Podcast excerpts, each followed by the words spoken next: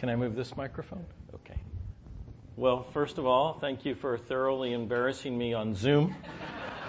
It's just, it's just across the country. That's all. That's fine. That's fine. No, uh, today it is my birthday and I turned 37, so this is very, very nice. And if you look at my wife, you'll say, well, yeah, you must be the older guy. Yeah. All right. Uh, a couple of things. It's been sort of a difficult week for us, believe it or not. Um, we uh, we notice that when we have ministry like this, that the enemy tries to make our lives difficult. He's very successful. It started out with one of the sisters from our chapel having some car trouble, which we were involved in her rescue, and and then we had a pipe break because I don't know if you know this. It's it was minus nine back in the Midwest. And uh, it was of the Lord, and in this way that Janet actually heard this huge bang, and within minutes we had a couple of inches of water pooling in our basement, and uh, that was on what night was that? Wednesday night, right? And so we uh, we uh, a brother came out and fixed it that evening. Uh, we spent the night at our uh, relative's home, got back into our house Thursday, and remember today's Friday, so this is just yesterday. And um, then to top it off uh, in all of my rush and busyness, I, I actually left one of my suitcases at the airport, which is why I'm embarrassed to tell you that this is all you got, and it's a jean, so I'm very embarrassed about that. So. Now tonight we have in the audience Mr. Bob Brown, who is a very, very dear friend of mine, and your lovely wife Joanne. And and I'm going to begin this evening by talking about a story that he told me, and uh, I'll get all the details wrong, so talk to him for the real version. But this story he told me several decades ago, Bob, several decades. and and uh, it never left me, and I think it's a very good introduction to tonight. It was about T. Ernest Wilson. Remember that? And uh, back in the day, they, we had these elders conferences, national. We still do, and you're invited to come if we have it, but I think we will. And, uh, and T. Ernest Wilson was was the you know our uh, missionary to Angola, Angola beloved, and so and so uh, while he was there, he was older, and while he was there, there was sort of a, a little bit of a debate, if I remember correctly. Uh, and it was about, um, uh, you know, sending out these prayer letters and therefore using that as a stealth method to, to solicit support. And uh, the young guys were kind of, you know, getting upset and arguing back and forth. And and uh, finally, Mr. Wilson gets up and he says, "You know, I, I, I really don't know what you talk about. We don't really have a system." He says, "When I was commended to Angola, I, I left with my barrel and my tools, and um, I showed up uh, in Angola. Before I left, I think it was the UK. Before I left the UK, a brother gave me two gold sovereigns, and he said, "If you ever get in a bad way, I want you to use these to get home." And so when I went to Angola, we were there and the war broke out. And when the war broke out, there was no communication, there was no letters. But all the other missionaries who had mission boards and all that, they actually ate at my table because there was no mail to receive support. And then he said, and the Lord saw us through. Whether there was some system or not, I don't know of any system. All I can tell you is that we prayed, God answered, and that was it. And then, with this room full of people with some tension, he reaches into his pocket and he pulls out the two gold sovereigns and he says, And I still have the two gold sovereigns. I don't care who you are, that sentence chills up your spine, the hair stands up and you start to perspire, right? Because now all of a sudden you're in the presence of someone who had been in the presence of the living God. Now that is a missionary I'd like to speak with. Wouldn't it be great if we could have that conversation today with the late T. Ernest Wilson? We don't have that opportunity, but I tell you, we actually have an opportunity that, that is available for everyone. We can talk to another seasoned missionary this evening, or actually, uh, the, his documents can speak to us because they're in the Word of God. And the seasoned missionary of whom I speak, he goes by the name Saul, changed to Paul. He was a seasoned, seasoned missionary. And he was actually in prison. This was actually perhaps his last imprisonment where he was truly on death row and he was, he was uh, being uh, uh, kept in holding until his date of execution, which historically was by Nero in the mid 60s AD. Now, when that was all going down, he writes a couple of letters to his dear young apprentice, if you will, um, uh, Timothy. And the second letter is sort of like the last one of the seasoned missionary. And so I think it would be important for us in this missions conference, the 100th anniversary of CMML, 70th of your region here. I think it would be a good opportunity for us to just chat with Paul. Maybe he still has two gold sovereigns too, you know. Now, in order to do this, we're going to look at just a couple of things. And I'll try to, to, be as simple as possible, which is not a reflection on you, it's a reflection on me. I'm reminding myself to keep it simple, stupid, which is not easy for me. But it, there's things to be remembered, there's models to follow, and there's tasks to accomplish. And these would think of this as if we took the apostle Paul out for a cup of coffee and we sat at the local Starbucks back in Jerusalem and, and we would just sit down and we'd say, tell us Paul what you learned, what you had in mind. Tell us everything. Leave out no details. I, I, did that once with Bill MacDonald. I said, Bill, if you did it all over again, what would you do?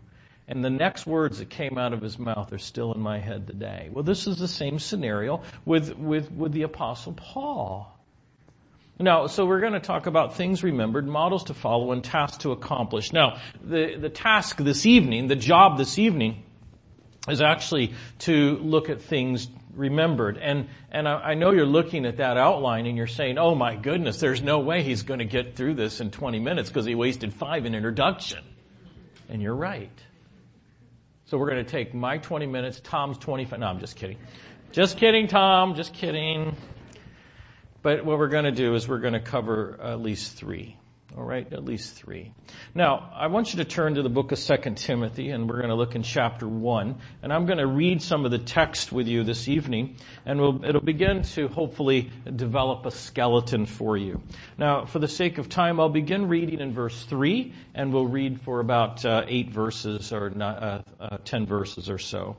I thank God, whom I serve with a pure conscience, as my forefathers did, as without ceasing I remember you in my prayers night and day, greatly desiring to see you, being mindful of your tears, that I may be filled with joy.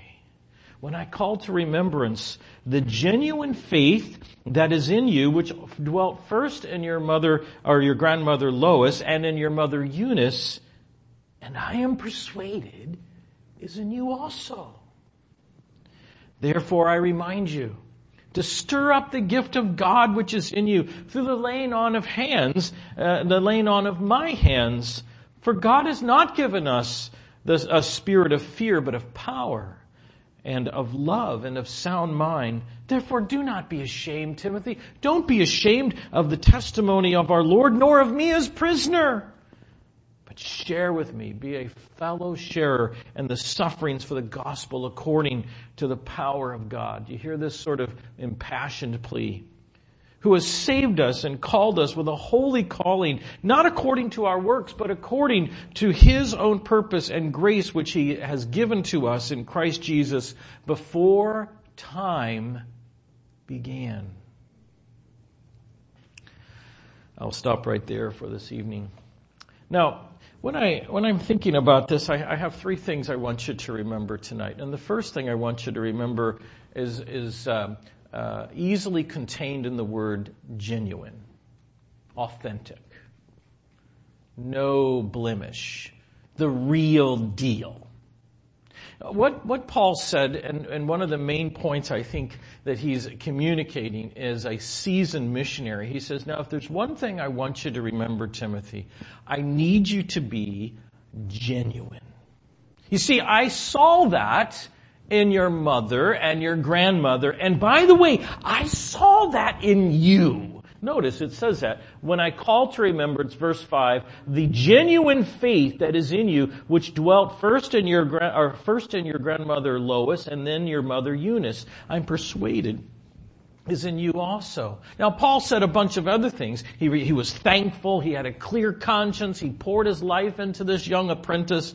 He says, I remember your heart it's sensitive, it's tearful. There's some thought there that, that Paul was arrested in front of Timothy and dragged away, and those were the tears that Paul's referring to, which probably really shook this young man, Timothy, based on the language and the tenor of the paragraphs that we just read, that he was undone a little bit. He was, he was not so sure this is what he signed up for. And as a missionary himself, uh, under the tutelage of Paul, he kind of became perhaps reticent and thus this, this seasoned, aged missionary at the end of his earthly life writes and he says, now listen, I know how we started. I know what's been going on. We've been through a lot together. You're like a son to me. I'm so thankful for you. And I know your heart. It's a very sensitive heart. It's a good heart. And I know one other thing about you. You are genuine in your faith. You're unhypocritical. That's where this word comes from. The idea of being uh, without hypocrisy. And that word is the word that comes from the theater realm where you would hide behind a mask and, and you would put on the show, as it were, the theatrical performance behind a mask so that your real identity is concealed by the identity of the character, which is seen by the audience. And what he's saying to you, Timothy is, you don't live like that. There's not two Timothys. There's one Timothy, and what you see is what you get, and what you get is Christ in you. Now, I want to raise this, this point just for a moment because it is within our culture today to really um, expose the discrepancies in someone's life, inconsistencies. And so when you have a, a, problem at an institution, the first thing that gets examined is your policies. And they want to see if you followed your policies. Because if you didn't follow your policies, then you're not being true to your mission. And if you're not true to your mission, you're subject to some type of litigation, or at least in my world of hospital work, that's how it played out. Now, I say that to you because that's actually, that motif, that sort of targeting is exactly what's done to the Christian. And what he's saying to you and I, to our day, is this. If there's one thing I want you to remember, you prospective missionaries, you who are looking at the field of God's service, is that there's got to be in you a passion for authentic, authentic, authenticity, authenticity in you, or else there is no testimony of Christ. Now you think about that. Just think about this. In our assembly world alone, I can give you 10 cases of ruptured testimonies of inauthenticity that came to the surface. And let me tell you, that doesn't just happen overnight. That brews over time. How do you suddenly have a life totally exposed to another double life? Did it happen that day? No, it happened by little tiny steps, steps, just like the Proverbs 8 tells you. Little tiny steps that happens along the way, steps towards the, the immoral, uh, immoral house that take uh, place over time. You see, authenticity is what the world is looking for and I, I confess to you, I don't think we're showing that. So what are you going to tell a young guy that's in the work in the field who's been beat up and who's been kind of, kind of discouraged? Paul comes along like the Ernest Wilson of old and he says, you know, I don't know what you're talking about, but I know one thing. The authentic Christian is exactly what is needed in you. Now, I, I, I, hesitate to be so forward, but I must. I must. I'm going to ask you to ask yourself this question Are you an authentic Christian? Now, I'm not God, nor will I pretend to be, nor am I the Holy Spirit, so I won't pretend to be Him either. But I tell you something. You have to ask your question before the living God because I think God is the one who should answer that and just do what David did. Lord, if there be any wicked way in me, if there's anything, presumptuous sins, uh, deliberate sins, covered up sins, I, I, I ask you to unveil them to me so that I might confess and forsake them. That's what I'm asking you to do. Because if we were to visit with this seasoned missionary, this seems to be the very first thing he has to say to you and I. Now that's a tall order. I've had many a men come to me and say, listen, Steve, I'm pretty sure you should know that I'm, I'm perfectly correct in this situation. If you're so correct, would you take the challenge? What did we call that? The ice bucket challenge. And you just say, Lord, I think I'm right here. Would you tell me if I'm wrong? I'll run and hide. You stay there. Right? I mean, that's really what it comes down to, isn't it? If you're so sure, then ask God, and the, the God who like sees when you're not looking, answer your question. This is what we need. Authenticity. Many, many of our uh, evangelical leaders in Christianity have this mar, this, this, this black mark against their testimony of Jesus Christ. And the only one that suffers is Christ. So Paul says, I want you to have an authenticity about you. But what's the second thing I, uh, he was going to tell them tonight? I think it's this one. He says, I want you to resuscitate. Now, resuscitate is a word that I am very familiar with. You know, in, in the, wor- uh, the world of medicine, uh, emergency medicine, we're supposed to be the experts on resuscitation. That's what we do right? If you come in not breathing, I'm supposed to help you breathe. If you come in um, near the end of uh, life, I'm supposed to help bring that life, revitalize you back into health. That's my goal. Did you know that out of all, all, the, all the things that we do in medicine to resuscitate somebody in that situation, our success rate is less than 5%. Actually, it's less than 3%. It's dismal.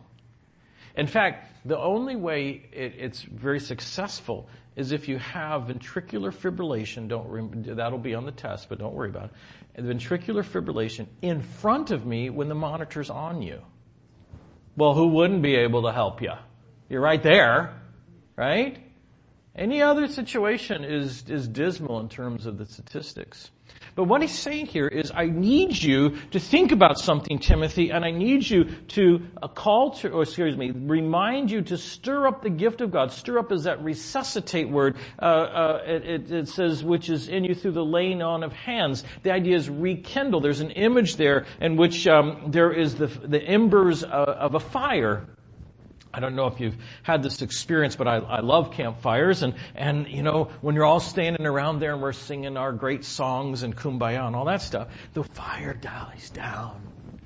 And we all get in a little closer and we're kind of really somber and tearful and somebody says, well, we need to stoke the fire. And so somebody goes over there, puts a, a nice little dry piece of wood up there and they kind of go, now they don't have bad breath. It's not that. It's, it's much worse. And what happens is, is they, as they stir up the air current, increased oxygen goes over the, the flames or the embers, and they then ignite that oxygen, which then ignites the dry piece of wood. That's the word. And this is what he's saying. Now listen, Timothy, I know you've been through a lot. I saw, I remember your tears. I, I imagine you're a little bit reticent. You're maybe ashamed of me and you're perhaps ashamed of the gospel and you, you've decided to, to take a step back and coast. You know what coasting is, right? You're still going in the right direction. You look like you're going the right speed, but you're slowing down. That's what coasting is. And he's saying, listen, what I need you to do is I want to, you to, to, to think again about resuscitating what you've been given. What have you been given? He says, well, you've been given something very special. Uh, it was through the laying on of hands, and you can see there's a little bit of tracing there through the New Testament uh, that uh, that there is a predilection of the Spirit of God being imparted in the early church with the laying on of hands. It was, of course, in the establishment and the transitional period of Acts and the establishment of the movement of the gospel, and God used His apostles to therefore show the movement of the Spirit of God into the Gentile world. But Timothy was part of that whole process.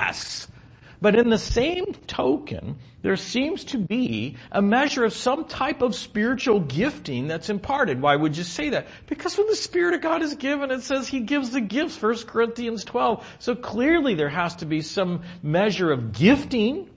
And what is he saying to him? Now, what he's saying is not this idea of how the Spirit comes upon a person in that time of history of the church, nor of the gifting. What he's saying is, is the Spirit of God and all that he's given you in gifting form does, has nothing to do with this idea of, of, of fear, this idea of shame, uh, of being ashamed, and this idea of, of pulling back. Timothy, it's not time to stand down. It's time to stand up. And the way to do that is for you to come to the gift that God has given you and, and resuscitate it. Spark those embers back into the flaming fire. Now, you have to ask yourself, well, Steve, how, how do we do that? You know, I, I've been beat up a little bit. I've been, I've been, I've been in this fight long enough and I've got some some bruises and I've got some diseases and I've got some things that really hurt and they don't go away. My spiritual tailbone is, is problematic. My spiritual knees hurt. And I, quite honestly, there are some days I don't want to get out of bed. Spiritually speaking. Do you ever feel like that? Well, I, I have news for you. It's, part of every Christian's life. It's not just the missionary. Paul, being a missionary, is actually telling Timothy, listen, I know where you're at. You know uh, where I'm writing you from. I'm, I'm in prison. I'm right here in prison. And it, and it, it, it, there's nothing pleasant about this prison. There's an indication that he was in the, the most secure area of the prison Roman system at that time. And what he had to say was, Timothy, you can trust the Savior to revitalize who you are. He can reestablish your identity. He can come in and underscore your security. He can, he can come and comfort your aching heart. You've probably seen some souls arrested. You saw me arrested. You know I'm going to my death and you stand down right now. No, Timothy, you, God didn't give you that, that measure of the Spirit of God. He's totally different. He's the exact opposite of that. He's given you, as it says, says of power and of love and of sound mind, a sense of discipline a sense of love like the love of God loves, and a sense of strength from the inner man, as Paul said in Ephesians chapter 3, that, that really defies explanation. Do you remember David? All of his, at Ziklag, all of his 600 men, they were aching, their hearts were torn up, their families were gone, they don't know where they are, they don't know if they're safe, and, and, and, and they're just, they, they said this in their desperate situation, let's kill them. It's David's fault. And it says that David encouraged himself in the Lord. This is what he's telling you, Timothy, to do. Now, how do I know that? Well, look at the last paragraph that we're, or the last section we're going to look at tonight. He turns him to his Savior. Look at verse 8. He says, Therefore, do not be ashamed of, of the testimony of our Lord Timothy, you are ashamed? Yeah, it looks like it. And he appears to be ashamed, a little bit shaken of, of Paul himself. Apparently that if you're a, a, criminal on death row in the Roman system, if you befriend such a person, you look guilty too. And thus, he says, you need to, you need to counteract that. Share with me in the sufferings of the gospel. And look what he does in verse 9 sufferings of the gospel according to the power of God who has saved us and called us with a heavenly calling. He's, and he's going to list several things about God and the Savior. He saved you. He called you unto a purpose. He gave you an invitation, a summons, and you are, uh, the summons is to a call, uh, uh, to a stature of holiness, uh, and it's not by what you've done, but it's by Him. Notice he says that, uh, holy calling not according to our works, but according to His own purpose and grace so God is the sovereign individual who is working through all of this and what you're afraid of is that you're probably afraid of death. You're probably afraid of being the prisoner like I am. But I want you to know that you can take hope in this God that has a great and incredible ability about sovereignty that far strips, outstrips any conversation about salvation. Did you know that, right? We talk about sovereignty like it's relegated to this little area of Calvinism and Arminianism. And, and you know what? That's, that's not accurate. The sovereignty of God is just riddled in all the pages of the Old Testament. Remember Ruth? Remember Esther? Re, re, remember how Ruth just happened to show up at Boaz, Boaz's field? Do you remember how Mordecai just happened to hear about the plot against the king that day? All that sovereignty, it's just dripping out of the pages. And he's saying, listen, the sovereignty of God has come in and it's dripping in your life and, and it's grace and, and you can trust him in that. Listen what he did and he chose, takes him right to the cross according to his own purpose and grace which was given to us in Christ Jesus before time began. Sovereignty. Verse 10, which I didn't read, but has now been revealed by the appearing of our Savior through Jesus Christ. Look at that appearing, abolished death and brought life. Listen, Timothy, you can find your strength in the Savior. So this is our seasoned missionary. He's coming to the plate of God's, or the, to the moment of, of instruction. And he pulls us aside like we're in that, that tense workers and elders conference and people are having strong opinions. And he puts his arm around this guy and he says, you know, all I can tell you is that there are times, Timothy, in which you'll need to really focus on being authentic. That's what you need to hear as a missionary going out. There are times, Timothy, in which you are going to be down and afraid and your wounds are deep and you don't want to engage in the fight again. And I want you to know that's not the spirit that you've been given. But oh, Timothy, remember most of all, the Savior. Remember the Savior. Do you remember why we're doing this?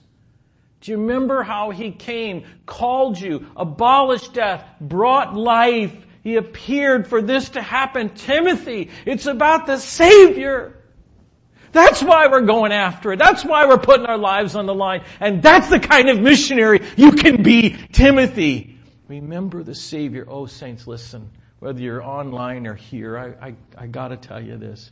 Remember the Savior because he put it all on the line, didn't he? He, he? he laid down his life. Several moments in his history, he was robbed of his dignity. The most impressive one was in he was on the cross and was stripped of his clothing as he hang, as he hung naked before man and God, bearing my sin so that everyone could see, the, uh, so that God could see clearly the handwriting of the document that was against me nailed to the cross.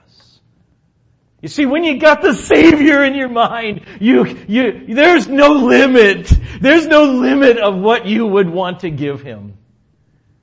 So Timothy, go back to your first love. I think that's what Paul would have told Timothy. Don't you think? I think that's, that's what we need to hear. Let's pray. Our Father, this evening we come before the great person of our Lord Jesus Christ. There's not another person that we would ever want to talk with tonight or talk about. But what we do is we come into His presence, to your presence, O Father. In the name of your Son, we would say, give us your heart, please, O God. Help us to do one thing, to develop the authenticity of the Christian life.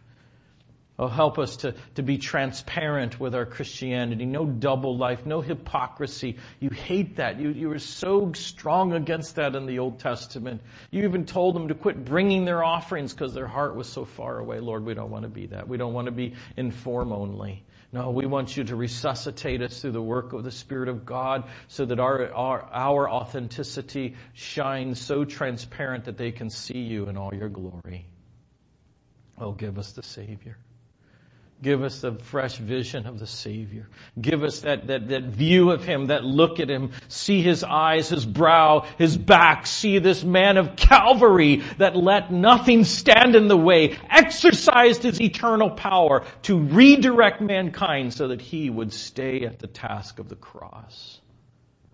Oh, give us the Savior, Lord. Give us this risen, resurrected Savior. Show us His glory.